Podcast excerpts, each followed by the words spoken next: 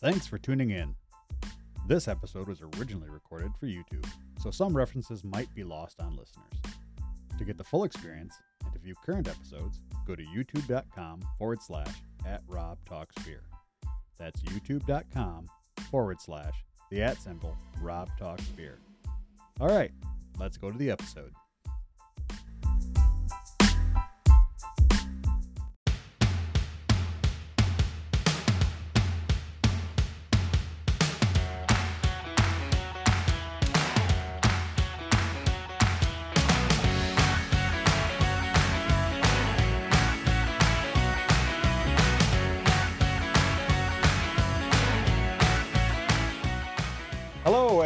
To Rob from the Internet Talks About Beer. A show we discuss different styles of beer, beer history, beer flavor profiles. We give shout outs to breweries we think make exceptional beer, and we talk about whatever else comes to mind during the course of the conversation. As always, I'm Rob from the Internet. Let's talk about beer.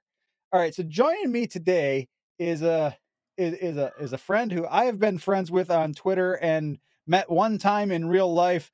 Uh, for for almost a decade we, we've been friends and and uh this is like uh i guess this is the second time we've actually been able to have an actual conversation face to face even though it's electronic face to face Yeah. uh so yeah joining me today is, is my buddy ryan geyer ryan if you would tell me a little bit about yourself how it is you got into craft beer and what you do when you're not drinking craft beer or talking about craft beer Yeah, sure thing. So first of all, thanks for having me. Um, I've been been looking forward to doing this for a little while. You when you call out for folks to show up on the show, I've I've been anxious to get here. So thanks for having me. Um, craft beer. Um, like I grew up in California, um, and so right around the time that you know craft beer started really kind of becoming a popular thing was probably when it really showed up on on my radar. I'd have a hard time pinpointing when exactly that is. the The thing that really like sticks out for me is when I first uh, got married. My wife went through a culinary program, um, and she learned not everything, but many things about how to taste wine and and sort of how f- flavor profiles work and that sort of thing.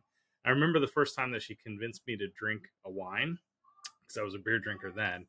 She convinced me to drink a wine, and she brought out this book that no no kidding is like you know two and a half three inches thick, and it's you know like big big pages, um, and opened it up to like the flavor profiles and the colors and sort of like how you evaluate a wine. Um, and so being a beer drinker i started to kind of apply that to okay when i'm drinking beers as well and that's that was sort of what elevated me from like buying stuff from from the liquor store and buy, buying lagers and things like that to like actually paying attention to what what a beer tastes like and and how it's made and things like that Cool, cool.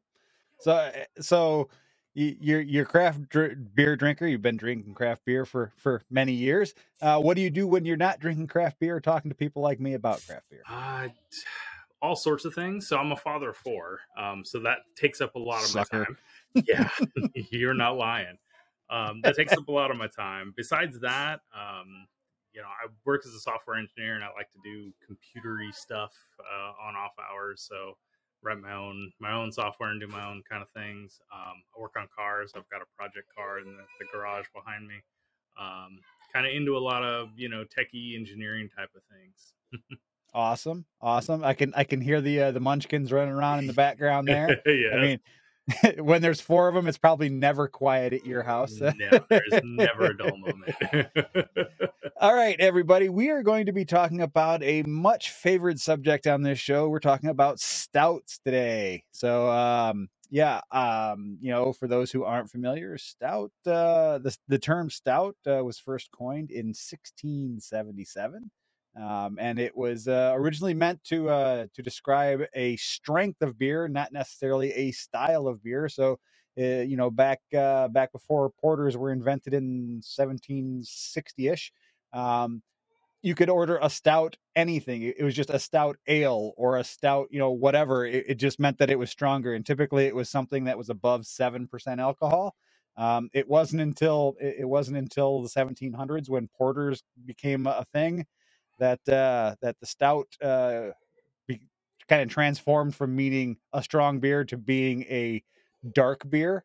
Um, and and originally, you know, stouts were uh, stout is, is has been cut down. It used to be called a stout porter, and then uh, at some point the the styles sort of deconverged. Uh, uh, or diverged, I guess is the proper word. And uh, stout became its own style, and porter became its own style. So it's uh, it, it's it's as everyone knows, one of my favorites, uh, especially the barrel aged stuff. That's uh, that's my stuff. I like the the, the heavy hitting beers, the double digit ABVs.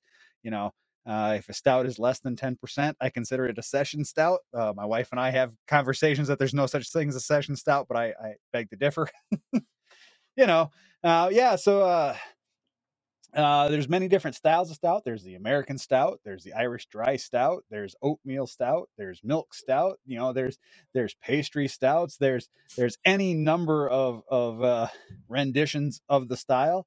Um, it's a great style to brew if you're starting out as a brewer because you can hide a lot of mistakes uh, in, in, a stout because of the, uh, the the heavy chocolate kind of coffee flavors will will hide a lot of of uh, missteps, especially if you use the wrong hops or you your yeast didn't quite go the way you wanted. The the, the grain profile is really really forgiving about the about the, the flavors that, that you have and, and what it what it'll uh, what it'll allow you to uh, to hide. I see now. Now um, I'm taking notes because I want to start start brewing, which we'll, we'll talk about, I'm sure. But that's good to know.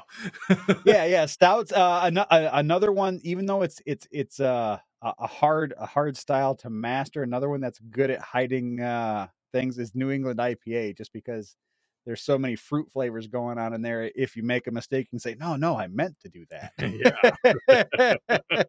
yeah.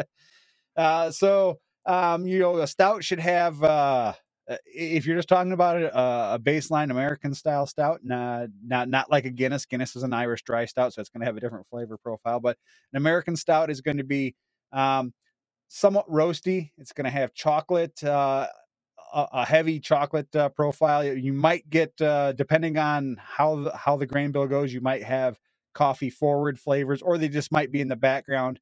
Um, I prefer the ones where the, the, the roasty coffee flavor is more in the background of it, uh, with the chocolate and the sweetness uh, being up front. Uh, you know, I have kind of a sweet tooth. Uh, you know, you, would never know it from from my chiseled physique and uh, godlike uh, stature that uh, that that you know I like uh, food and beer, but uh, yeah, I like the, the, the the sweeter stuff. I have a sweet tooth, so the the the malt heavy beers are my favorite because they always tend to be a little sweeter. Um, you know, uh, I don't know. It's uh, it, it, it's it's a dark ale. Um, the darker the better for a stout. I mean, if you can see through it, it's not really a stout. Uh, it should be pretty much opaque. Um, if if if it gets to the point to where you can see through it, I wouldn't consider it a stout anymore. It'd be something else. Uh, but you know, they have uh, they have noticeable aroma. You should when when when you're when when you're drinking a stout, you should you should as it comes up to your face, you should smell you know the aroma of the grains and you should smell chocolate and you might smell coffee and, and things like that uh, and the same with the flavor it's going to be a bolder flavor you know you won't have like a mild flavor in a stout because of the grain bill that it's got it's going to have a whole big punch of flavor. Um, i today am going to be drinking uh, an imperial stout from one of my favorite breweries. This is uh, Irish Nobility. It's an imperial stout from Wildcard Brewing in Trenton, Ontario. Um, I'm good friends with the with the owners of the brewery, and anytime I'm up that area, I, uh, I always stop in. The last time I was there, I bought their entire uh, their entire inventory of a barrel aged quad that they had because it was fantastic. And and uh, I bought, I think I bought, I think I bought 12 of these, and this is my last one. So I'm using it for this show. And I bought like, uh, I think I bought 12 of their barrel aged version of this, which is even better. And this is a great beer in of itself. Uh, and yeah, so uh, obviously big beers. yeah, no doubt. so what are you going to be having, Ryan? So I've got. I, I, can't show you the the bottle because I, I, bought a growler of it. Gotcha. This is um a uh, Third Window Brewing, Santa Barbara Brewery, uh, microbrew. Um, this is their Walkabout Stout. Um, so you can find nice. Third Window. I'll, i can send you the link if you like. Um, I actually have two, so I can show you the other, which is uh, the barrel aged variety of that. Very nice. probably not going to work, but this is a bourbon um, barrel aged. I haven't had the barrel aged one yet. Um, I since I bought the growler, I, I tasted this before the show. Um, Cheating, but uh, yeah, a little bit. Well, you know, I had to try it. It's it's it's great. Um, I've I've been I've loved Third Window Brewing for quite some time. Um, they've been around for years now. I should know their history better than I do because I don't know precisely how long they've been around. They've been around as long as I can remember, even back when I was working at Red Scale, uh, which is effectively just across the street from them. um, well, you know, it's not required that you know the history of your favorite brewery. You just have to know where your favorite brewery is. That's right. awesome. So, uh, yeah, I just poured this one out, and uh, I mean, as you can see, it is black as tar. It's got a nice uh, nice khaki colored head on it. And this thing, this thing is just packed with aroma. I mean, it, uh, it's got, uh, it, it, it's got uh, a nice chocolate and coffee aroma to it. Um, you would never, you would never not be able to tell that it's a, a stout. Um, even, even if you didn't see the head on it, uh, you'd look at it and you'd be like, what the hell is that? Motor oil in your glass? right. Yeah, that's, that's mine. Cause the, the growler didn't didn't quite give me the head that I would have hoped for. Oh, that's all right. I mean, that's what happens with growlers. They, they always lose a little bit of the uh, the carbonation out of it and everything. So, yeah. So, what's the flavor yeah, pro- profile? Uh, what is the flavor profile on that? Man. Yeah. So this one is um they they describe it as um, a chocolate and orange stout. Okay. Um, so those are the ingredients that they've got in there. Um, but it's real citrusy, like on the nose, very very citrusy. You kind of get like that that punch of almost kind of the sour notes from the citrus, um, and then it's it's a little bit tamer and you know chocolatey and and uh, like coffee and kind of sweet on the finish. Nice, nice. Yeah, this one, this one, this was uh, an imperial stout through and through. So it's uh, it's got that sweet uh, up front, and then you start getting that bitter uh, towards the middle, and you get the bitter on the end because you know uh, to uh, to combat the the sweetness, they they tend to uh, bitter uh, imperial stouts a little more. Um, I don't remember what this one comes in at. Uh, 9.6%. So, you know, it's it's technically less than a double digit, so I guess it's still a, a session stout. yeah, mine's mine's only 9. Mine's a little bit behind uh-huh. Yours, so uh, for people who are interested, the proper glassware for uh, any style stout is actually the Nonic pint that I have mine in. So that's a that's a the the pub pint that you have that has the bulge on the glass. Uh, a lot of people think that bulge is to help keep you from dropping it, and while that that does do that, uh, it's actually designed so that if the glass falls over, the rim doesn't get chipped. That's why it has the bulge. Okay. Uh, See, I was I was expecting some description that had to do with like the where the aromatics came out of it or something, because there's lots of glasses that are designed for there, that reason. There are, but this one is designed for uh, for longevity of the glass. Perfect. Uh, the the typical serving temperature in uh, in uh, metric units would be uh, anywhere from uh, 12 to uh, to uh, 13 and a half degrees is typical for a stout. That's uh, 50 to 55 degrees Fahrenheit for those of you who are not metric aware.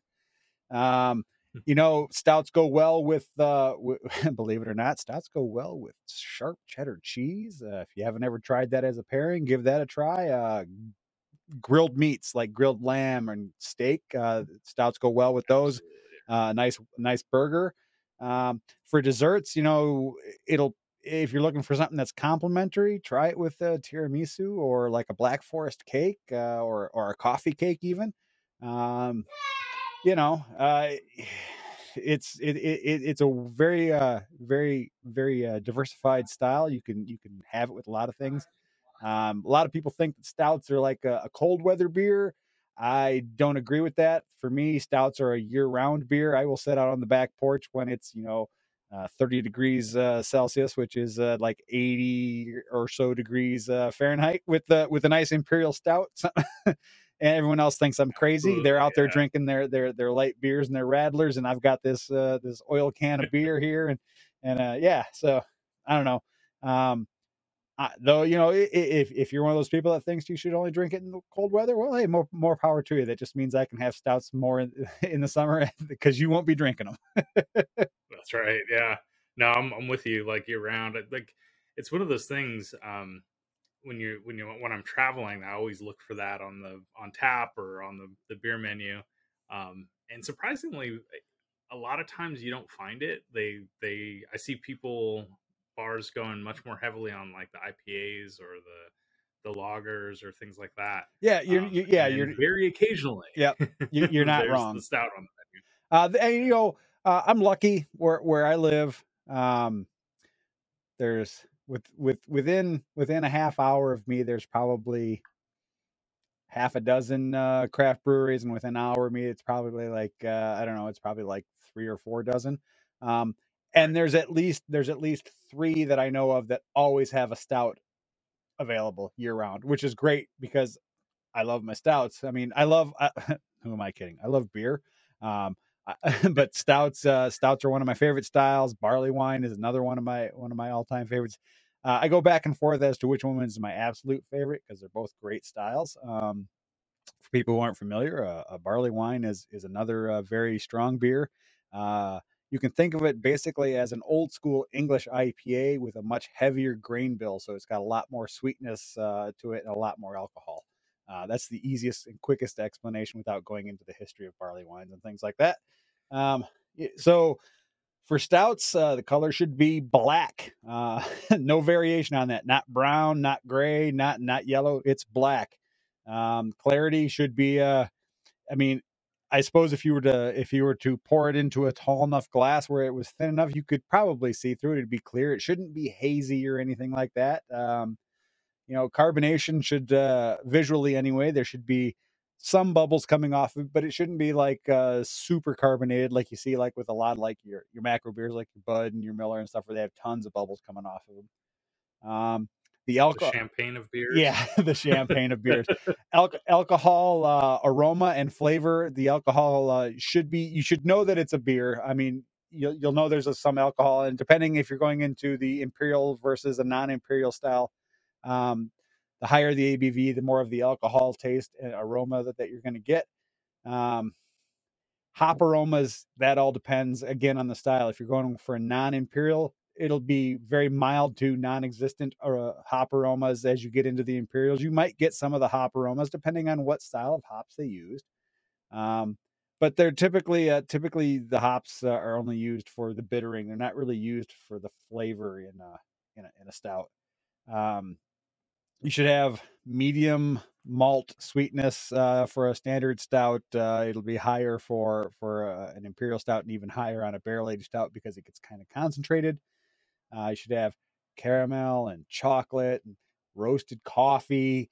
Um, I don't know. You might uh, you might get a little bit of uh, like um, depending on the style, you might get like a almost like an earthy flavor to it. it might if it's a barrel aged stout, you're going to get uh, flavors of wood and possibly leather and and things like that. And it's funny because you talk to people who don't drink beer and you're like, what do you mean you're going to get the flavor of leather? It's like, well, it's hard to explain, but it's actually something that you want in in in like a barrel aged beer because it means it's pulling the flavors out of the barrel. You know, you get you get that uh, like I, love bourbon aged uh, bourbon barrel aged stouts because you, they pull out the flavors of the bourbon and then they pull out vanilla from the oak that it's aged in and you get a little bit of uh, smoothness out of it because it's you know it's sat and aged for a while and, and the uh, the char inside the barrels helps aid with the with the smoothness of the beer and things like that. It's great.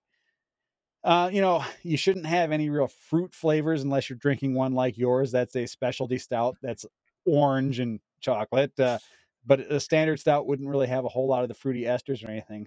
Um, far as the body goes, it should be fairly mouth coating, so hangs around after you drink it. Uh, actual carbonation should be low to medium, so you know you shouldn't you shouldn't have a whole lot of belching going on if you're drinking stouts. Uh, if you do, it's overcarbonated. Uh, you should have a medium to long finish on it, and what that means is uh, after you take a drink, it hangs around in your mouth for a little bit. You're like, yeah, I was just drinking a stout. Unlike, you know, like uh, like your pilsners and and and your your crisp lagers where you drink it and it's gone. Um, yeah. you know, typical typical uh hops that are used depending on the brewery, you get a lot of Centennial, maybe some Horizon. Uh, I tend to use Pearl uh, in mine or uh, Tettnanger, uh, or I never pronounce that one, but I always just say Tettinger, and people know what the hell I mean. Um, or or I'll use uh, Saaz is another one of my favorites. That gives a little bit of a peppery uh, finish on it. Um, that you know uses pale malt and black roasted malt and chocolate malt, and I use some some uh, carafoam in mine and things like that. Uh, and it, it, uses an ale yeast, so it's it's it's not a lager, it's an ale, which means it's uh, fermented at a little bit warmer temperatures. Doesn't take as long as a lager. Lagers tend to uh, take weeks to finish fermenting, and depending on the yeast that you're using, like I did one with uh, Kveik uh, or Kveik, I don't know how they pronounce that style of yeast, but uh, it did a 10.5% imperial in three days and it was done fermenting. So, you know, uh, typically, typically my stouts take uh, two to three weeks to uh, ferment, but that one was a fun experiment and, you know, things like that. yeah, it's interesting. You talk about like the, the flavors that you get out of it, like leather and things like that. And it's like what people don't realize i think a lot of times is you it's not really a flavor right it's like it's the flavor that you get when you when you smell leather right? yeah because so much of flavor is from from what something smells like and from where what you get through the nose yeah yeah yeah yeah well what what is it i think i think it's supposed to be like what 90% of flavor comes from aroma so right so yeah you know and if it smells kind of like leathery well you're gonna go yeah it's kind of leathery you know and, and like i said I, I like i like uh I like some of them when when uh, one of my favorites that uh, they used to do uh, one of the breweries up here. They stopped doing it as of last year, I think it was. It's called Whiny Bastard. It was uh, an imperial stout aged in Pinot Noir barrels, and so, oh, wow. so you got you got the the the vanilla and that that oaky earthiness and a little bit of leather in there, but then you also got the the wine flavors in it, and it was it was right. great um, but uh, apparently it didn't sell well enough anymore, so they stopped making it. but uh, you know, I I love that where you get all those minglings of, of those flavors. I had one. I don't remember the brewery. It was earlier this year. I had one that uh, they aged it for uh, 12 months in bourbon barrels and then aged it for six months after that in uh, in uh, Pinot Noir barrels, and it was absolutely fantastic. So you had this mingling of all these flavors, and it was just super complex and layered. It was great. Yeah, no, I've I've been on a kick of like uh, bourbon barrel aged stuff. Yep. Um, so uh, you know, this is not a wine show, and I'm I'm gonna shut up about wine. But my wife and I do drink a lot of wine. Um, and there's a, a wine, a couple, several actually, but one in particular um, that is aged in bourbon barrels, and there's just something about it. Like it's that that smoothness that you get from being aged in the wood. Um, that those little hints of, of vanilla and those sorts of things that you kind of get out of a red blend wine anyway, but it's really enhanced with the with the bourbon um, barrels, and it's it's got that same sort of like smoothness of a really mellow bourbon. hmm. Awesome. Who who uh, which winery puts that out? Do you know? Uh, it's Menage a Trois. uh huh. Yes. So, so tell me a little bit about the. the I forgot I have my camera on auto tracking mode, so when I'm moving my my glass around, it's like ah, that's what's going on. Yeah, okay. my I've got I've got I've got a, a, really cool little camera. It's uh, made by a company called OBSBot. It's the OBSBot 4K Tiny, uh, but it's an AI powered camera, even though it's not really AI. It's machine learning style camera. Um, and I and I just updated the firmware on it, and uh, by default it turns on the uh, the the motion tracking after you do the firmware update. So when I move, yeah, look at that. It, it, follows me around, but it has a problem every time I like put a glass up in front of my face. It's like, oh shit, how do I find his face? Where'd he go? Where'd yeah. he go? Yeah, I forgot. I forgot to turn it off. Uh, I had it. I had it turned on for uh, another thing where I was kind of moving around, and then I forgot to turn it off, and it leaves it on. Uh, but yeah, so so if my camera moves around a little bit, it's because uh, I was dumb and I didn't. Let's see. Let's see if I can remember. I think if I do this, there we go. It flashed at me. So there, there. Like ah, Okay, there ah. now I can move around and it won't. Uh, it won't. It won't give people motion sickness. Oh, lovely. Isn't technology grand? It is. well, you know, I was. I was. uh So my little sound studio here is a repurposed uh, closet in our basement, and I was looking for a camera that uh, could be fairly close to me because it's I don't know, it's probably four feet from my face. Uh, so I need something Sure. that had a fairly wide range of view, but it needed it to be small because I didn't want like a big honking camera taking up a big chunk of my space. Uh, so this was this was the best bang for my buck, and it's been a good little camera. it's Just I got to remember, you know, if, if I accidentally turn on the tracking, to turn it back off and things like that. Right.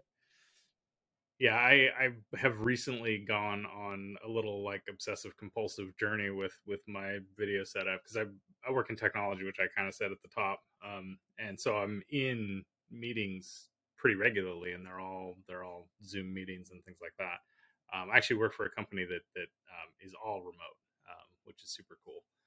Um, and what I realized, I was using a a fairly good uh, webcam, USB webcam, and yeah, I had it up on top of my monitor like it's supposed to be and all that good stuff. But it had a super, super wide angle uh, field of view on it, and I've got it pretty far away, like more than arm's length away. Um, and I've kind of sat back because I've got a big desk. And what I realize is that it can't focus that far away. It's intent because of the wide angle of view and everything else. It's intended to be like right up in your face, basically. right. Um, and so I I'm using OBS right to to kind of tweak my video and do all that sort of stuff. And I zoomed in and that highlighted the fact that it's out of focus. It was kind of okay when it was out in the big wide field of view, but now I zoomed in and it's clearly blurry. So what I'm actually using right now is is my cell phone um, and Droid Cam uh, to be able to basically get the video off of it. Yep. So it's a little sharper. It's it's in focus because it actually can adjust the focus. Yeah, no, I, I, uh, bef- before I got a, an actual camera, I used to uh, use Droid Cam. I, I took, uh, I took, uh, I had a Pixel 3 XL that I wasn't using anymore, and I just mounted it uh, in a little tripod thing, and and uh, Yep. had it connected via USB to to my computer, and it works great. Uh, you know, uh, I used, I actually used it. Uh, I used to use it uh, when we were playing D and I would mount it so it faced down on my desk, and when I rolled my dice, because we were doing everything remotely, you could actually see my dice rolls. there you go. Before, I love it. yeah, before we switched over to a full VTT where all the dice are now digital dice, so we don't even have to roll real dice if you don't want to. Um, Oh, well, it's okay, but like real random numbers digitally, come on. yeah, yeah, I know, I know, but but you know what? I- i- it's nice to not have to to you know to to not have to have another camera face down on things to yeah, for sure. for people to see your dice rolls and things like that. But uh, yeah, you know, I I retired from tech and got drugged back into it. Uh, so I, I am too working in tech again. Uh, you know, uh, I, I rose all the way to the top. I became a CIO of a medical company uh, in the states, and then I moved to Canada, and uh, I was retired. And my my wife's like, uh, "Yeah, you can't be retired if I'm not retired, and I'm not ready to be retired yet. So you got to go find yourself a job." And I, I tried to find a part time IT job, and nobody wants to hire anybody part time for IT. They want everything full time. So here I am working full time, but I'm working in a nice job where I have like next to nothing for responsibility. So at the end of the day, when I when I leave the office, I leave the office. It's not like the old days where I left the office and it followed me. Y- You're not on pager duty. uh, no, uh, that that that is that is one thing I will never do again. I will never be on call. Um, I mean, my my boss and the company I work for now have strict orders that unless the company is is uh, basically burning to the ground and they need all hands on deck, don't call me after hours. and Yeah. to be fair, here in Ontario, it's the law, uh, work work life balance law. that, You know that that your employer cannot require you to do things after your shift is done. You know, so it's it's nice. Nice. Yeah, it is nice. yeah, that's cool. Yeah, I've I've I- I've kind of gone from like the IT software and sales, which is kind of when we met. That was sort of what I was doing is is selling IT software more or less. Right. Um, and I'm I'm like a full on you know software engineer now, which is it's cool in a lot of ways. Um, it's entirely up to me whether or not I leave work at work, which is a challenge that I have. Yeah, well, of, espe- of my own volition, but yeah. well, especially when when uh, when work is where you live. Yeah, for sure. So it's real easy. Yeah. It's real easy to slide into that. Oh, I'm just going to do this for a couple minutes. I got, I got a few minutes before we got to do stuff, and then before you know it, you've been working for another six hours. Yeah, Yeah, exactly.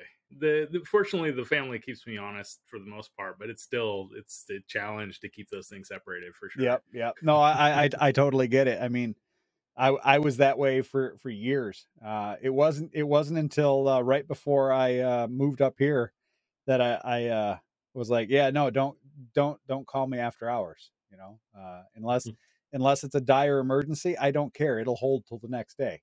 You know, so and that's the way I feel now. And, and you know, like uh, when I was interviewing for jobs and stuff up here, that was one of the things I said. It's like you know, I don't want to be on call. If this job requires any on call, I don't want it.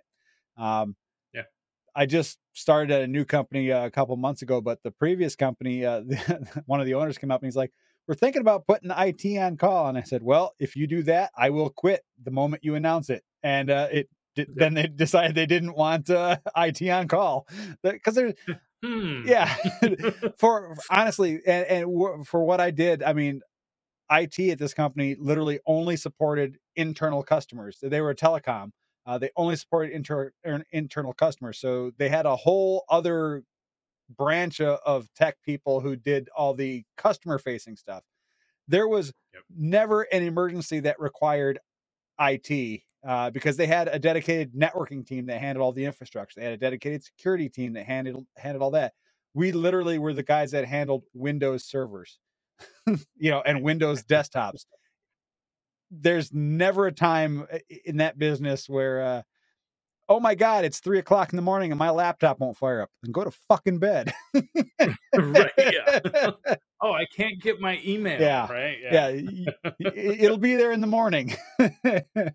Yeah. Yeah. I mean, like the, I work on stuff that like real customers use, but it's all it's very you know devrel sort of stuff devops um, where the stuff that we build we also build the the software that automates deploying it and monitoring it and and keeping it up so i fortunately in the role that i'm in i'm i'm never in an on call rotation but even for people who are in my organization um, it's during business hours for them right like it's not at night and other things because we've got follow the sun, we've right. got people everywhere anyway.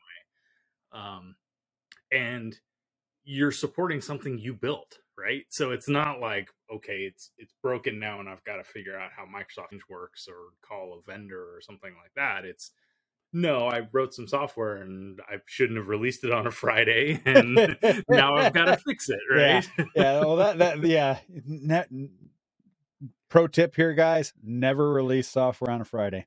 no, that's, that's, a big no-no. I, coincidentally, like I, I agree with that, and I'm not, you know, advocating that you do, but where I'm at and the sort of work that I'm doing, it's actually kind of okay because usually the the changes are really really small and easily reverted. That's that's the benefit of like the really good automation tool chain and right. the monitoring tools that we have in place. So um, it's still, you know, not the kind of fire drill that you want, but it's pretty manageable where I'm at right now. That's awesome. That's awesome. So, so I know this, but for the people listening, you have four children. Um. What the hell was going through your mind when you when you and you and the missus decided that you wanted to have four four of them not not not one not two but four yeah um not one not two but four um so like she she would love to have more. Um I agreed to two when we got married. um and also so for for those that are listening, I, I, think you know this, like my wife and I were married very young. Um mm-hmm. I was 21 years old, she was 20. Um and so one of the things that I insisted upon was that we have some time as just us. Um, and she wasn't a big fan of that. She comes from um, you know a, a Latin background where if you're not like you know 18 married and pregnant then you're an old lady right um and so that's sort of the expectation um i made her wait until she was 25 years old so i said five years exactly. And like we had my first son like almost to the day five years after. And i meant that like five years we would start but it, it worked out the way it worked out. Well you know yeah. what what's the uh, the jurassic park saying? Life finds a way. Yeah no doubt no doubt. Um, yeah, there's there's a whole long story that goes along with that. That um, she, my wife is diagnosed with multiple sclerosis as well, and it's something that we found out kind of right in the process of that. And it and it turns out that being pregnant is a great treatment effectively for multiple sclerosis. Um, so that that kind of feeds into like why four because honestly it's kind of the best way to treat her condition. I mean it's not the only reason that we did that but um it kind of worked out that way so. Awesome awesome. Well you know i uh I, i'm also friends with your wife on on on twitter and uh i make comments now and then uh and I think I think we've all been friends long enough, even if it's in the virtual world, that uh, she knows pretty much to take everything I say with a grain of salt, or to understand that it's if it's not sarcasm, it's a joke. That's right. Yeah. yeah, your wife your wife is great. Uh, I often make comments about like I don't know how she puts up with you and things like that because you know. No, I I don't know either. I do I do enjoy what uh her post where where it's like you know mom of four stuff and I'm just like shaking my head and like man, it was bad enough with one. I can't imagine three times yeah. that. yeah, three more, three more added on, four times the the, the children. I just, yeah, you know. But like you, uh, when uh, when when uh, I first got married, the first time I got married, I was young as well. I was 21, and uh, you know, uh, uh, unlike you, my daughter was born before we were married. so, but yeah, I understand the uh, the the uh, the appeal of, of taking some time and, and not having kids. Cause I'm at the part point, you know, where like my daughter was moved out of the house by the time I was 40. So I got, I got the time at the end. Uh, so, you know, I've been, I've been, uh, child free for, for more than, oh, oh going on two decades now. so yeah, yeah. So it, it's been it's been it's been nice. that there are challenges to having your kids early and, getting married early, but uh, you know there are also benefits uh, I, I, I, unlike you, am done early. So yeah, yeah. I mean, we're we're kind of getting into the, the, the long tail. My eldest is uh, 14 now, um, and so my my second son, um, my sister and I were really close in age. Uh, we were like two years apart, and so in my mind, that was that was what you did and that was a good thing right? Because we were close enough that we were we were good friends even though we were a boy and a girl like right. we got along really well. Um, and so in my head like we we needed to have another quickly like within you know two years. And so um, my my second oldest son is almost exactly two years apart.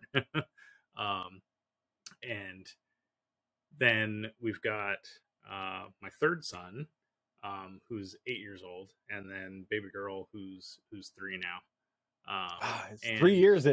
It, yeah, you know, yeah, but she's. It, it's amazing though because girls are just. I, you you had a girl, so maybe you can you can attest to this. Like girls are just different. Like she, we can. She's three years old, and she's more reasonable than any of her brothers. um, you can actually talk to her and like explain something and like calm her down walk through stuff. She seems like infinitely more rational, which is bizarre. yeah, that was not the case for for for, for me and my daughter. Okay, yeah. So you, you got lucky.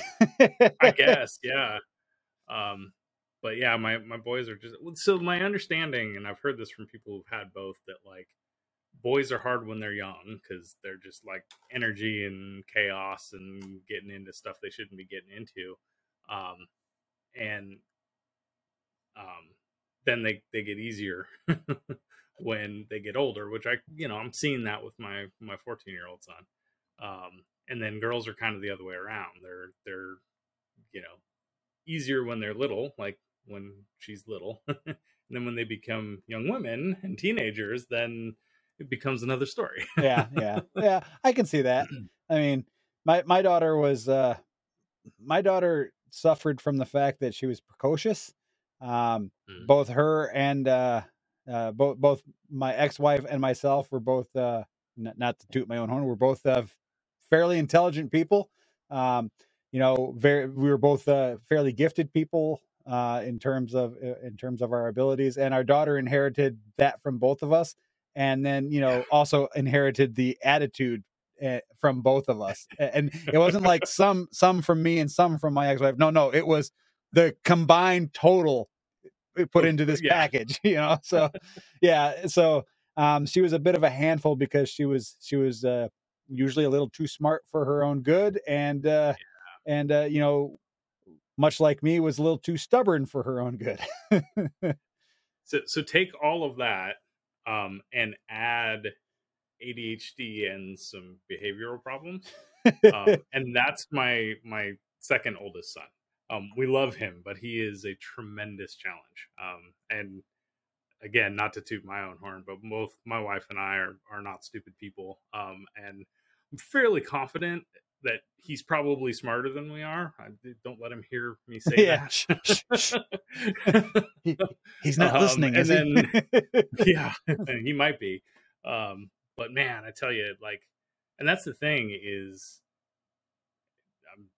you can probably attest to this as well. Like, parenting is like such a a personal journey, like an inward journey, right? Like, because you're you're parenting and like trying to train this person that's like a reflection of you. So all the things about yourself that you're not maybe a big fan of, and you see that reflected in this person, it's a challenge. yeah, it is. No, it, it, it really is.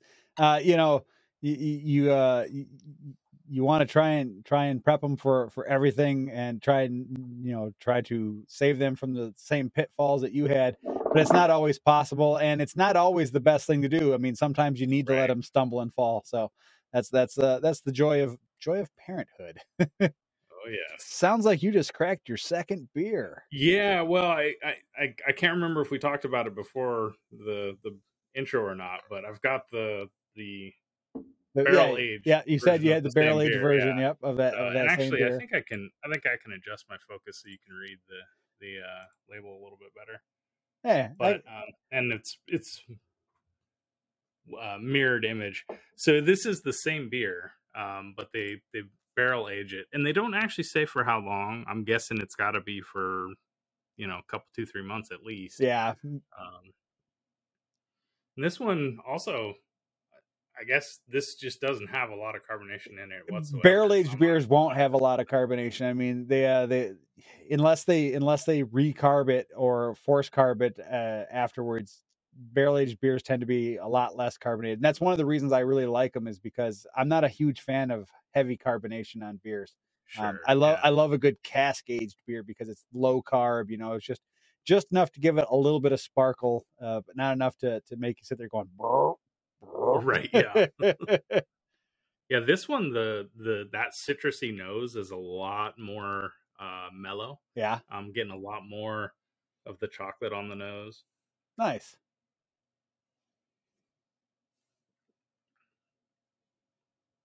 Wow. Okay. So man, that's a lot more complex actually.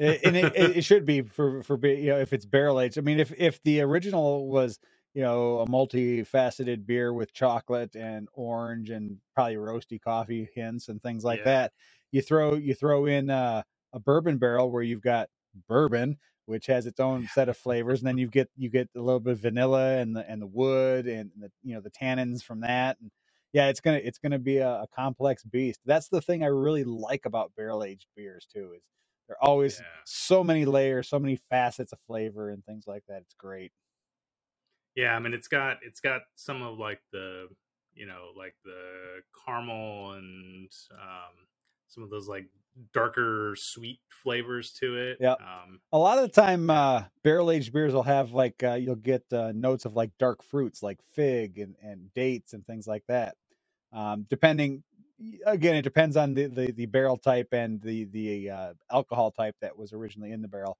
but yeah I, I love i love when you get those those uh those dark flavors uh that that come into the beer it just gives it so much more depth yeah, yeah, and they the the before the barrel aging, um, they have vanilla in the beer normally, but you can taste it a lot more in the barrel aged. Yeah, it probably gets. Uh, I mean, it'll pull some from the barrel, but uh, it probably just gets concentrated because you know barrel aging, Right. you lose a lot of liquid out of it. You know, so Right. So you know it gets a little. Everything gets a little more concentrated. The booze gets a little more concentrated. The chocolate flavors, the coffee flavors, but uh, Yeah. but on top of that, you know, it also gets smoothed out and mellowed out, which is nice. Yeah. uh, you'll lose a lot of harshness. If a, if a beer is really harsh and you barrel age it, it should be you know it should make it a lot smoother than, than the original. Yeah. Well, so like the without the barrel aging, the um like I said, the it's real kind of citrusy on the nose, but it's it's kind of almost lemon citrusy. This on the nose, you smell orange, like it smells sweet orange. Um, Nice. and then you get that chocolate in there as well. So that's it's it's fun comparing the two. I, I hadn't obviously tried the barrel aged one yet, but Yeah, no, that that that you know, and, and so that's one of the things that that's really amazing about uh, beer, and and I've said this several times on several of my episodes. You know, you can take basically four basic ingredients, and you can come up with so many dis- different flavor profiles, and then you throw in things like, oh, we're going to throw it in this barrel and let it sit for a, for a few months, and you're going to get different flavors out of it, or you'll get modified versions of the same flavors, and it's just amazing. You know, it's it's uh brewing brewing is, is as much an art as it is a science and and don't get me wrong the big macro beers that's all science That's not so much art anymore but you know for craft brewers who who want to play around with recipes and, and like i'm one of these people you know i love just experimenting with beers when i when i'm brewing them and trying out different hops and trying out different yeasts and trying trying mucking around with grain bills uh, pushing the limits as far as i can to still stay within the style guides and things like that. Uh, but you know it's great you take you take four basic ingredients and you can make a plethora of different flavors and it's and it's great. If if uh if you can't find a style of beer that you like um you know with with all the combinations that are out there then then you just need to find a different type of alcohol right. because there's So- so, so many flavors Th- those four are barley, hops, yeast, and water. yeah that's it All right. yeah yeah that's the four basic ingredients yeah Yeah. so i mean yeah and and you know malted barley and and obviously you're going to have different types of beer like if you're doing gluten free you're going to have rice uh, or or sorghum or things like that but yeah it's it's you know it, it's it's a malt of some sort uh, a yeast a hop and water you know those are your four basic ingredients you can come up with so many different styles and flavors based on the different varieties of all those things Yeah, well, I, I mentioned it. I, I do want to get into brewing. Like the prerequisite here is uh, the space in my garage that the project car is taking up. I need to get the project car done, which is an oxymoron. A project car is never done, but I need to get it running and out of the garage so that I've got space to start brewing. We've we've talked about this a little bit on Twitter before, Yep. but um, I, I I think I need to just get over the idea that I need a lot of space for it and actually just like brew something. yeah, I mean, you, you you really don't need a ton of space. Um, if you start off with, with like one of the all-in-one units, like uh, like a Robo Brew or or something like that, you know, you need, you know, I don't know if you had something well about the size of my closet here, where it's like you know ten feet deep and like four or five feet wide. That's more than enough space for uh for for the brew system, and then you know your carboys and and whatever or if you if you're like me and you just go full full bore and buy actual stainless steel fermenters and the whole bit you don't need a ton of space uh, to start. I didn't have a ton of space to start and uh you know now now i've got a ton of space. I've got a huge garage and i've got a new brewing system coming and and you know i've got uh i've got uh, four fermenters and and a ton of kegs and all sorts of stuff but uh, yeah, you don't need a whole lot to get started, and it's not that expensive to get started. You know, um, it's a few hundred bucks for for for a Robo Brew for like the five gallon version, and and if if you go with all plastic stuff, uh, you know, the cheaper stuff, you can you can get your fermenters and everything for another couple hundred bucks. You're looking like maybe five six hundred bucks to get started, and you don't need a ton of space. So it's a it's a really accessible hobby. Um, just Yeah. just know that that uh, it's a slippery slope hobby because once you get started, you're like, well, now I need this, and now I need this. and, yeah, you know, yeah, and bef- before you know it, you're buying a one barrel skid mounted system to put in your garage, and you've got, you know, half barrel fermenters and, and a commercial cooler with taps. And oh, wait, that's just me. yeah, well, I've I've seen some of the the recent photos on Twitter of some of the stuff you got coming. That's that's some pretty impressive stuff. You're like becoming your own microbrewery on your own, man. yeah, well, that was one of the things my wife and I discussed uh, opening a brewery, and then we got uh, got looking at all the stuff, and we decided that uh, we'd much rather just have a kick-ass home brewery and still be able to take Yeah. vacations and go go away. Because if we opened a brewery, you know, basically I'd be I'd be working full time and never be able to take a vacation for the first few years till things got going. yeah, exactly. yeah, like I said, my wife, the class that she went through when she introduced me to wine was a hotel and restaurant management, and and you know, be, becoming a chef and learning how to be a chef was part of that program. Yeah. So, like, and you know, living in Santa Barbara most of my life, like you see the turnover of of restaurants there, right? Like it's a huge commitment to open a restaurant and then make it successful. The same would be true, I'm imagining, for a brewery, right? Yeah, it is similar. it is very similar. yep. Yeah. Yeah. It's it, it's crazy the amount of money that's that's required for this stuff. And and here in Ontario, it's crazy the amount of hoops you have to jump through. Uh, I was talking with my friends at uh, at uh, Wildcard Brewing the last time I was up there uh, a couple months ago, and uh, my buddy Nate, who's the owner, he's like, "So whatever happened with you starting a brewery?" And, and I told him, "Oh, we decided against it." And he's like, "That's probably the best decision you've ever made, Rob." Well, and like that's that's a common one here, um, because I, you know, I keep mentioning Santa Barbara. We we about four years ago we moved north of Santa Barbara. We're in Lompoc now, um, which is like the coastal edge of the Santa Barbara wine country. So if you kind of follow the the San Ynez River inland, you end up in San Ynez and, and Buellton, and that's like that's Santa Barbara wine country. Um, so the movie Sideways was literally filmed in that area. Um, and so the the common like desire that people don't realize the effort that's going into is oh I'll, I'll you know plant a vineyard or I'll I'll buy a vineyard or like I'll plant some grapes in my house and you know like actually make wine without any realization of like the amount of effort and money and everything else that goes into it it's Yep. like for people that aren't doing it commercially and and making a profit and doing it with just the right margins eh, you're throwing money away to like make your own wine Yeah. yep. Well, awesome, man. Um, we have been talking for about 50 minutes here. It's uh it's uh it goes by quick and easy it, it does well, yeah. I mean, then- and that's the whole point of the show. It's supposed to just kind of feel like a couple people hanging out, drinking beer and talking, which is exactly what we've been doing. Um, go. So this is the point of the show where I say, hey, if you enjoyed what you've seen, please click like and subscribe, and maybe click that little bell to be notified when new episodes come out. Uh, if you have a question for me, uh, please leave it in the comments. You have a question for Ryan, or you want to know more about what Ryan does or, or the company he works for, leave those comments below, and I'll be sure to forward anything on that uh, needs to uh, to be forwarded. You know, if you have a suggestion for a beer style, a particular beer, or someone you'd like me to try and get on the show, because Lord knows I'll try and get anybody on the show. Whether or not I can get them is another thing.